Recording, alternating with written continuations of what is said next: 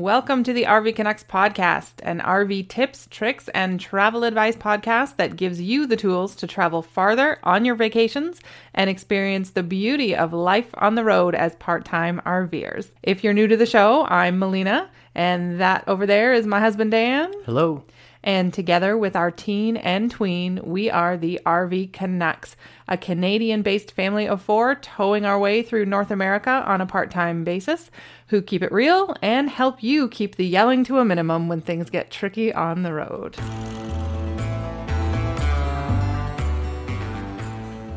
Hello, RVers. We are back. For regular listeners of the show, you're probably wondering why we're dropping an episode on a Tuesday, and that is because today is a special bonus episode to catch you up on what's been going on with us and explain a few changes you'll be seeing in the podcast for 2021, as well as debuting the plans for our next great big road trip this summer, which may just put our Route 66 adventure to shame. You'll still get our normal episode tomorrow, so tune in for the official start of season two, where we will be talking about all of the most important things to consider when buying a new or new to you RV, whether it's a pop up, hybrid, hardside, fifth wheel, or a motorhome. Given the rise in popularity of RVs in 2020, these are definitely things you'll want to consider before you even begin looking, so you can jump on that perfect rig the moment you find it. So tune in tomorrow for that. So, first off, Happy New Year! Happy New Year. We hope your holidays was merry, even though this year saw some major differences in how we celebrate. I suppose you could say our Christmas was super low key, except for the fact that we decided to begin a full kitchen renovation in mid December. Oh my goodness. Well, we're currently in lockdown where we live for another couple of weeks, so hopefully we'll uh, have all the time we need to get that finished off.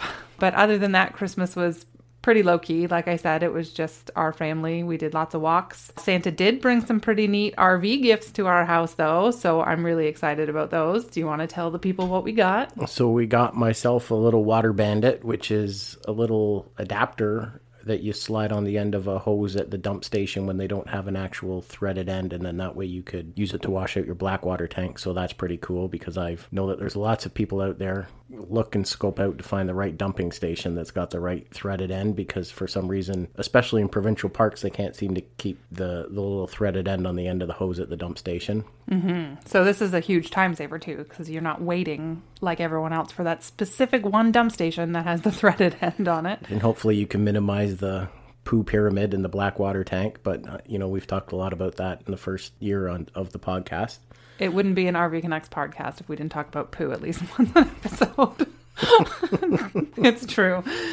Welcome to the show, folks. Uh, then we got uh, I got an adventure map for Quetico Provincial Park. Hopefully I said that right. That's up in the Thunder Bay area on the Lake Superior coast, which has got all kinds of cool canoe routes and I think you even said there's some RV sites up there in that provincial park. So it looks like a really cool area to go visit. So I've been taking a look at what we can do up there and maybe a little bit of backcountry exploring. So that was pretty cool. So maybe explain what an adventure map is. So if you take a regular map and lay it out, this is a map of all the canoe routes within the provincial park, or maybe not all the canoe routes, but it's got, you know, the bulk big picture of all the lakes and portages and access points, access points and ranger stations and roads that travel into it and the boundaries of the park. And we'll give you information like the length of a portage, portage being where you would have to pick up your canoe and carry it across land to the next lake and then put back in. So it's got all that information, a little bit like a topographical map of sorts, mm-hmm. not not like a road map. On the front side of the map is technical. You flip the back of the map over and it will give you information about the local area, a little bit more explanation about ranger stations, policies on garbage, uh, where to pick up permits, what kind of animals are in that particular area, what you need to be concerned about. You know, a lot of good information on the back of the map. So that's what an adventure map is. It's waterproof. Waterproof, pretty durable, but hey, I think you'd probably still want to keep it in a Ziploc bag, but it can be really good to plan out backcountry trips, even if you're backcountry trip is just a day trip from your RV and your campsite. Mm-hmm. So that's kind of cool, especially if you like to get into the backwoods and see some animals, take some pictures, go fishing, that kind of stuff. We got an Ontario Provincial Parks Pass, which we got a lot of mileage out of it, especially in COVID. And so Melina put one of those in my stocking for 2021. But it's very inexpensive, and we just got a ton of mileage out of using the provincial parks, even just on a day use type basis.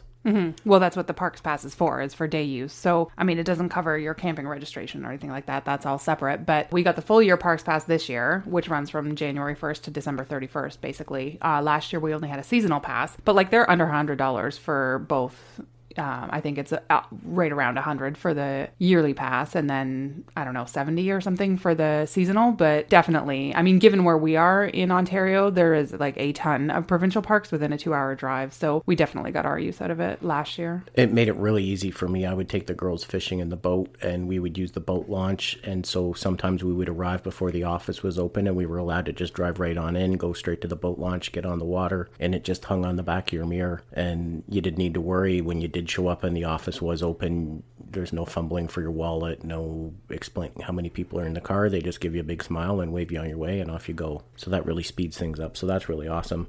And then we got a jack stand cover super exciting most exciting gift you're ever going to get is a little baggie that goes over the jack to help protect it from water but i think it probably pays off that you know keeps the snow and ice out of it and keeps it either from freezing up or from water getting into electrical connections because we have a power jack Well, true story. The reason we have this cover is because somehow the little cover that goes on top that opens up the jack stand to the manual crank if your if your power jack goes out, that cover went missing at some point. So every time it rains it goes in it. So we had like duct taped over top of it, which looks ridiculous just to keep the water out. So this this stand cover will look beautiful while we're parked at our campsite. So I actually did scoot out to the trailer this week and I went and put it on the trailer. We are at a place where you can kind of come and go as you want, parked on a farm. So I just drove in there with the girls and put it on, which is maybe you want to keep that in the back of your head right now if you're at the tail end of the holidays and you're looking for something to do. Not a bad idea to just go out and check your trailer once or twice through the winter just to make sure everything's okay. Critters haven't gotten in, something hasn't blown up against it. Just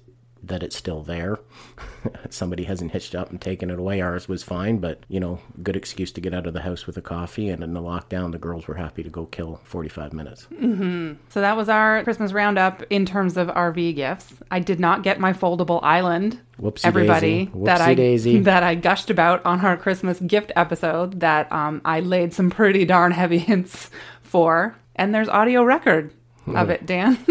but somehow he didn't pick up on it. I don't know why. But I did get some cowboy boots, so that's pretty much the same thing, right? Yeah, exactly.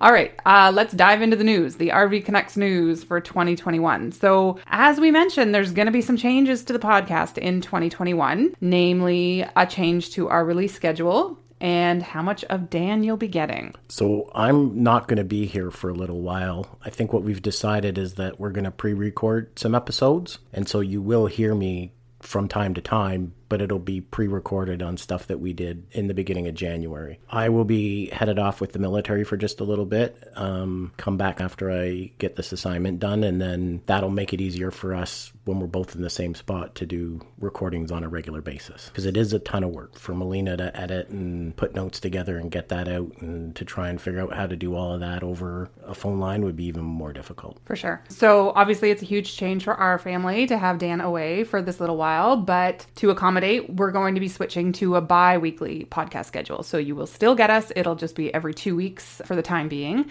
And hopefully, you know, sometime in the late summer or early fall, we can ramp back up with our weekly schedule or we'll see how the bi weekly goes and see if y'all like it as listeners. We might just keep up with that. But those are the two major changes. So, you know, while you might not be hearing Dan every single episode, um, you'll be getting some solo episodes from me, which you're probably used to by this point because I think we've had a few of them already. And aside from that, I'm going to be bringing on some pretty awesome guests who happen to be experts in several areas of the RV life. And they'll be joining me to share some of their own tips and stories with you on enjoying the great outdoors while camping. Tomorrow we'll be dropping episode one of season two. So make sure you tune in for that. And then our uh, next episode, episode two of season two, will be two weeks later. Roll with it. This is new to us, and so we're just trying to find the right rhythm, the right frequency, the right topics, and you know, like all good trips, the podcast, sometimes you just change along the way because something presents itself. Mm-hmm. With that being said, let's talk about our big trip this summer. So, we have grand plans, people, and we're really excited to take you along on them. We might even have some video formats when we go on this trip. We've talked a little bit about incorporating video into that while we're away, but tell the people where we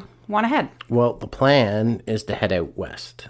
You know, we're based in Ontario. I think definitely one of the main goals is to get to Vancouver, right? Yeah. The Which is where I'm from. Which is where Melina's from. There's family in Vancouver, so that would be a nice spot to be able to get out and see people, especially it's been so long, especially with COVID, to not get out there. Mm-hmm.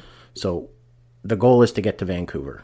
Being in southwestern Ontario, there's a couple of different ways to get to Vancouver and a lot of miles and kilometers in between with lots of cool stuff to see. And that's the part that you got to figure out. Mm-hmm. Just, you know, do you head down through the US and up through the Dakotas? Do you go around Lake Superior and Thunder Bay and into Manitoba? Do you make a loop and do a bit of both? Is the border even going to be open? Who knows? Right. And then is Vancouver the final stop or do we just keep on going? Through the ocean. Well, no. do we head up like head drive up to Hawaii. head up north to Alaska or the Yukon or is that just maybe a little too aspirational? I think it's fairly clear uh, for all of the trips that we do, we make them loop trips, meaning we we never cross the same path twice if we can avoid it. So there might be some areas of overlap, but we don't tend to just drive somewhere and drive back the same way. We always loop because we know there's so many cool things to see. I mean, if the border's closed, we're we have no choice. We're gonna go. You know, 15 hours through Ontario to just to get to Manitoba and then head out west through the It's- prairies. It's a little longer than 15. Well, whatever. Keep telling yourself that, honey. Anything over 10, I'm just like, I stop paying attention anyway. Ontario to me just feels like it's like those people who hate driving through Texas because it takes so long to drive straight through Texas. Like, that's how I feel about driving through Ontario. But If I wanted to put this in perspective for some of the US listeners, driving from one end of Ontario to the other is a bit like driving all the way from Detroit to the end of Florida. Mm-hmm. for sure. Yeah. So, I mean, honestly, the border is going to be our number one determination. Um, if the border's closed, we can't do Alaska either, right? So, we might, you know, drive out west. We might come back through the territories, road dependent, right? Like we have a lot of research to do in terms of towing a 30 foot trailer. You know, 54 feet, I think, is our total length. Uh, some of those roads are not well equipped. Just go for it. Yeah, well, you might be reading our obituaries. I don't know. I would really love to head straight out west and then loop back around it. I would like to see Montana and I would like to see the Dakotas because I think that's probably a faster route. I think in an ideal world, it's probably a bit of a combination. Maybe mm-hmm. one way through the US and one way back through Canada. Right. in an ideal world. But even if we have to stick to Canada, we can make loops within that. Not a, a, a dead straight shot across the country both ways. Right. And I mean, it's no secret. If you've listened to us, you know we go to the States a lot. And a lot of that is just because from where we live, it's really, really easy to get to. And it's great to travel through. And you don't have to go all the way through Ontario. To get out of it, um, but we are the RV Canucks, and I feel like we kind of owe it to ourselves to see more of our own, our own backyard. But that being said, you know, no matter which way we go, Fiona number one, her top of her bucket list is Jasper National Park, going to Lake Louise, you know, seeing all that part of Alberta. So we will go ahead and see first if we can get re- reservations. So th- those are all national parks. So in Canada, normally the national parks take reservations January 1st, like or the beginning of January for that year. Because of COVID, they've delayed all of that. So all of the national parks across Canada aren't taking reservations until April. So if you actually go on the Parks Canada site, you can see which weeks in April which parks open up. So I think mid April, uh, give or take, I think about the 12th, I have to go on and log in and see if we can even get sites or a campground in and around that area when we're planning on heading out. So a lot of this will be dependent on availability and just seeing how we can piece together a trip in COVID times, really, because RVing is at an all time high. I mean, it's really easy to self isolate if you've got um, a self contained trailer and it's really popular. So we'll just have to play it by ear, but we will be heading somewhere. Yep, but I think there's lots of planning and considerations. And if you have any ideas around places along the way that you think we should stop and see, let us know. Because I think sometimes the opinion of people in those areas or locals is one of the best ways to find something cool and unique. Yeah, absolutely. And I mean, we've been to we've been to Saskatoon, but that's pretty much it for Saskatchewan. So, I mean, listeners in Manitoba, in Saskatchewan, um, Alberta, reach out, let us know what are the what are the hidden gems, where, where are the places to go, where are the places to see, great places to stay we might not know about. Uh, drop that in the comments. And same thing for Montana, North Dakota, South Dakota, Wisconsin. Hit us up and let us know what your favorite places are. And with that said, we'll talk to you tomorrow. Bye bye. See you later.